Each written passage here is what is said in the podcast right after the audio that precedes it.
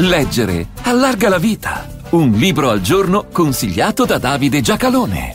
Se volete fare una passeggiata nel politicamente scorretto, se volete ammirare un paesaggio che non sia popolato di scontati luoghi comuni, leggete questo libro composto da tre diverse lezioni tenute fra il 1970 e il 1973. Poi potrete cercare fra le definizioni del suo autore, da anarco-individualista, da anarco-capitalista. Potete fare appello al consenso o al dissenso dal suo pensiero economico, ma quel che resta, che piaccia o meno, è la logica delle sue considerazioni, degna come minimo di far pensare.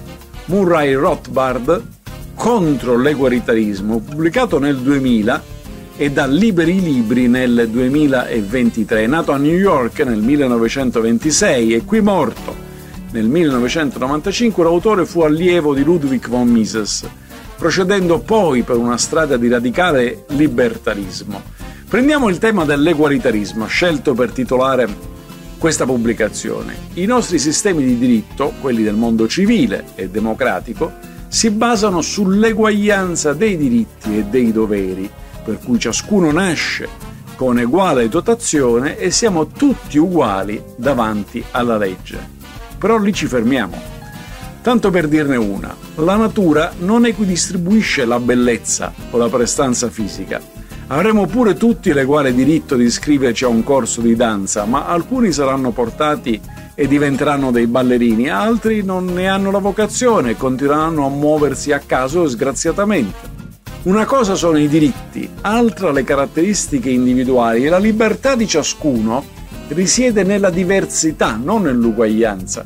Possono sembrare considerazioni astratte, ma ne discendono criteri per scelte pratiche. Ad esempio, Rothbard guarda con tutta la possibile antipatia alle quote, che siano rosa o nere. Pensare di correggere una diseguaglianza imponendo una compensazione numerica comporta la stabilizzazione della differenza.